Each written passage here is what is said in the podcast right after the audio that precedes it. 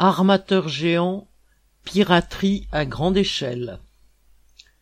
Maersk, premier armateur mondial pour le trafic de conteneurs, a publié par anticipation ses résultats financiers pour 2021. Il prévoit un bénéfice avant impôt de 24 milliards de dollars, soit au final 16 milliards de dollars de cash dans ses caisses. La société décrit ce bénéfice colossal comme le citation résultat d'une situation exceptionnelle du marché causée par des difficultés sur la chaîne logistique mondiale.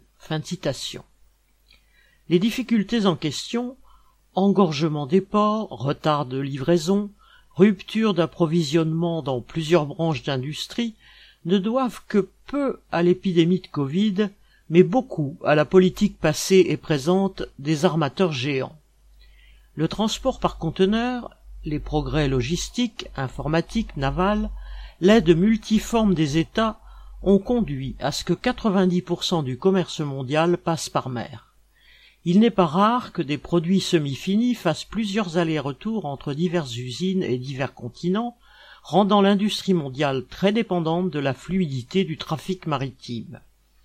Par ailleurs, la tendance à la concentration des entreprises capitalistes fait que le trafic de conteneurs est dominé par trois groupes, Maersk, MSC et CGA-CGM. La course à la taille, celle des navires conditionnant celle des installations portuaires, conduit à la réduction du nombre de ports. Les grands navires ne peuvent décharger par exemple qu'en deux points seulement de la côte ouest des États-Unis, d'où l'encombrement en mer et sur terre.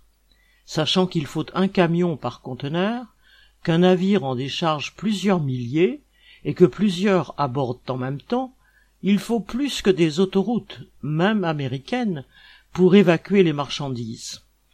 L'épidémie, l'arrêt temporaire de certaines usines et ports chinois en particulier, puis la reprise générale et rapide du trafic auraient, dans ces conditions, été le caillot de trop précipitant l'infarctus d'un système déjà engorgé. Cette version officielle des armateurs et des commentateurs n'est déjà pas à la gloire du système capitaliste. Mais la vérité est plus lamentable encore. Connaissant bien le problème, et pour cause, les armateurs l'ont sciemment amplifié pour faire monter les tarifs. Ils ont volontairement réduit l'offre de conteneurs, laissant leurs navires à l'ancre, et sont parvenus à faire monter les prix de 80%, puis à les maintenir à ce niveau l'an dernier.